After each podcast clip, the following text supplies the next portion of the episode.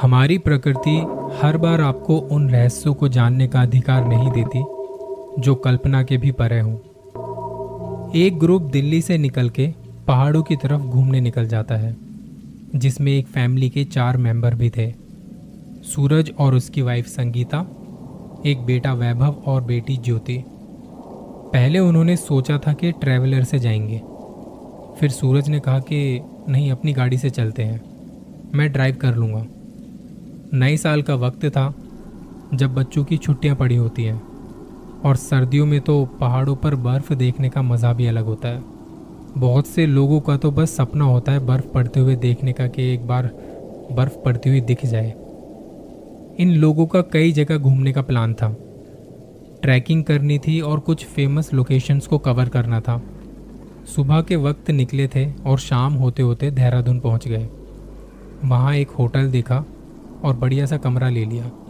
छुट्टियों के दिन बढ़िया बीत रहे थे। पहाड़ों पर बर्फ़ की सफ़ेद चादर जमी हुई थी। वहीं कुछ ट्रैकिंग वालों से बात की और निकल पड़े ये चारों। सूरज और संगीता आगे चल रहे थे और वैभव पीछे रह गया। सबसे लास्ट में थी ज्योति।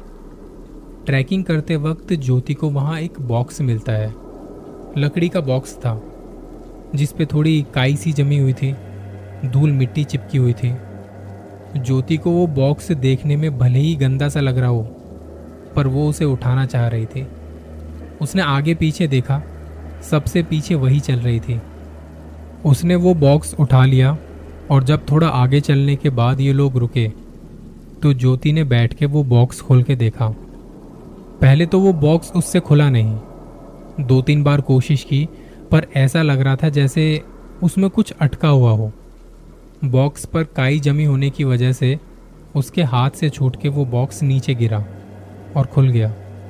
उसके अंदर कुछ कागज़ से पड़े हुए थे। ज्योति ने कागजों को हटाते हुए देखने की कोशिश की कि कुछ है क्या इसमें।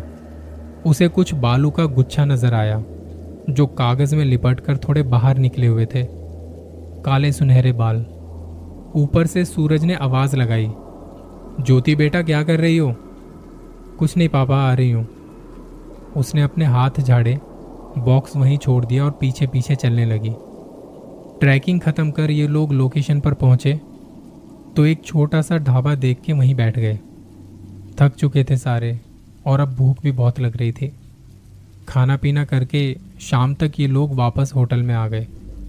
सूरज ने कहा कि चलो फ्रेश होके आराम करते हैं। वैभव और ज्योति तो बेड पे लेटते ही सो गए। रात नौ बजे संगीता ने दोनों बच्चों को उठाया।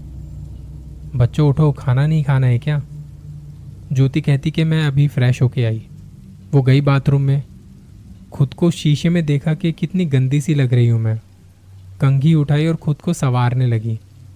कंघी में उसके बाल उलझ गए। वो उन्हें सुलझाने की कोशिश कर रही है। सामने शीशे में देखती है, मुझसे तो बाल सुलझ नहीं रहे, पर शीशे के अंदर मैं ही खड़ी इतनी जल्दी जल्दी बालों को सुलझा रही हूँ। उसकी नज़र सामने शीशे पर और सामने शीशे में जो है, उसकी गर्दन नीचे थी। वो जल्दी जल्दी कंगी कर रही है। बाल टूटे जा रहे हैं। ये देखते ही ज्योति रुक सी जाती है, पर सामने शीशे में जो है, उसके हाथ नहीं रुके। और एकदम से अपना चेहरा उठाकर ज्योति को देखती है। ज्योति ये देखते ही चिल्लाते हुए पीछे हट जाती है और शीशे में से वो लड़की अपने टूटे बालू का गुच्छा ज्योति को दिखाते हुए हंसती है। उसकी गंदी सी हँसी देख वो रोने लगती है। ज्योति की चीख सुन के सूरज और संगीता भी बाथरूम में आते हैं। दोनों देखते हैं कि ज्योति वहाँ बैठ के काँप रही थी और रोते रोते अपनी मम्मी के गले लग गई। वो उसे उठा के बाहर लेके गए। बिठाया और पानी पिलाया। क्या हुआ बेटा? इतनी काँप क्यों रही हो? क्यों रो रही हो? ज्योति ने कहा कि मैं जब अंदर अपने बालों पर कंगी कर रही थी तो मेरे सामने मेरे जैसी दिखने वाली कोई और लड़की थी, जिसे देख के मैं डर गई। मम्मी ने बेटी को गले लगाते हुए कहा, कुछ नहीं है बेटा, तुमने कोई बुरा सपना देखा होगा। आओ चलो खाना खाते हैं। ज्योति को संभलने में थोड़ा समय लगा। टेबल पर बैठकर सारे एक साथ खाना खा रहे थे। सबने खाना खत्म किया, पर ज्योति अभी भी खाना खा रही थी। सूरज और संगीता दोनों एक दूसरे की तरफ़ देखते हैं। मानो इशारों ही इशारों में कह रहे हो, ये ठीक तो है ना? संगीता पूछती है, ज्योति, ज़्यादा भूख लगी है? ये सुनते ही वो खाते खाते रुक सी जाती है। नहीं मम्मी, बस हो गया। रात काफ़ी हो चुकी थी। साढ़े बारह बजे तक सारे सो गए थे। ज्योति जगी हुई थी। अपने बालों को सहला रही थी और कोई गाना गा रही थी। उसकी आवाज़ मानो पूरे होटल में गूंज रही थी, पर मम्मी पापा इतनी गहरी नींद में थे, उन्हें कुछ नहीं पता। ज्योति के गाने की आवाज़ सुनकर वैभव की आँख खुल गई। वो दोनों साथ में ही सो रहे थे। वैभव ने ज्योति को देखते हुए कहा, तुझे नींद नहीं आ रही? क्या गाना गा रही है इस समय? ज्योति कहती, तू सो जा। रात बहुत हो चुकी है। खामा खा डर जाएगा। वैसे ही इतना डरता है तू। वैभव कहता, मैं नहीं डरता वरता। तू छिपकली सो जा चुपचाप से ये सुन के ज्योति हंसने लगी। वैभव कहता, तू डराने की कोशिश मत कर। हंसना बंद कर और सो जा। गुड नाइट ज्योति हँसते हँसते चुप हो गई। बस गाने गाए जा रही थी। और उसकी वो आवाज़ किसी को भी सम्मोहित करने के लिए काफ़ी थी। ज्योति उठ के खाने की टेबल पर गई और वहाँ खाने के लिए कुछ ढूँढने लगी। वैभव कच्ची नींद में था। वो सुन पा रहा था वहाँ पे बर्तनों की आवाज़। अचानक से एक बार फिर से उसके कदम बाथरूम की तरफ़ चल पड़े। खुद को शीशे में देखकर वो रुक गई और गर्दन को तिरछा करके बस सामने देख रही थी। इस वक्त तक वो बस खुद को देखे जा रही थी। अचानक सामने शीशे में जो उसे दिखाई दिया, वहाँ कोई हंस रहा था। उसे अपने पास बुला रहा था। ज्योति धीरे से शीशे के पास गई। अपने बालों को खींचने लगी। गुच्छे के गुच्छे उसके हाथ में आने लगे। वो चीख रही थी, चिल्ला रही थी, पर ना जाने उसे क्या हो गया था। वो खुद को नुकसान पहुँचाने लगी। किसी भयानक आवाज़ में ऐसा लग रहा था जैसे कोई उससे कुछ बात कर रहा हो। उसका अपने शरीर पर, खुद पर काबू नहीं था। शीशे में से आती आवाज़ कह रही थी, तूने मेरे बालों को बाहर निकाल के फेंक दिया था ना?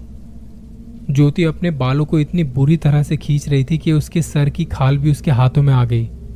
उसकी चीख पुकार सुन के मम्मी पापा भी आ गए। उनके आते ही वो बेहोश हो गई। वो लोग फटाफट पास के किसी अस्पताल में लेके गए। डॉक्टर ने देखा कि इसकी ये हालत किसने की? पर किसी के पास कोई जवाब नहीं था।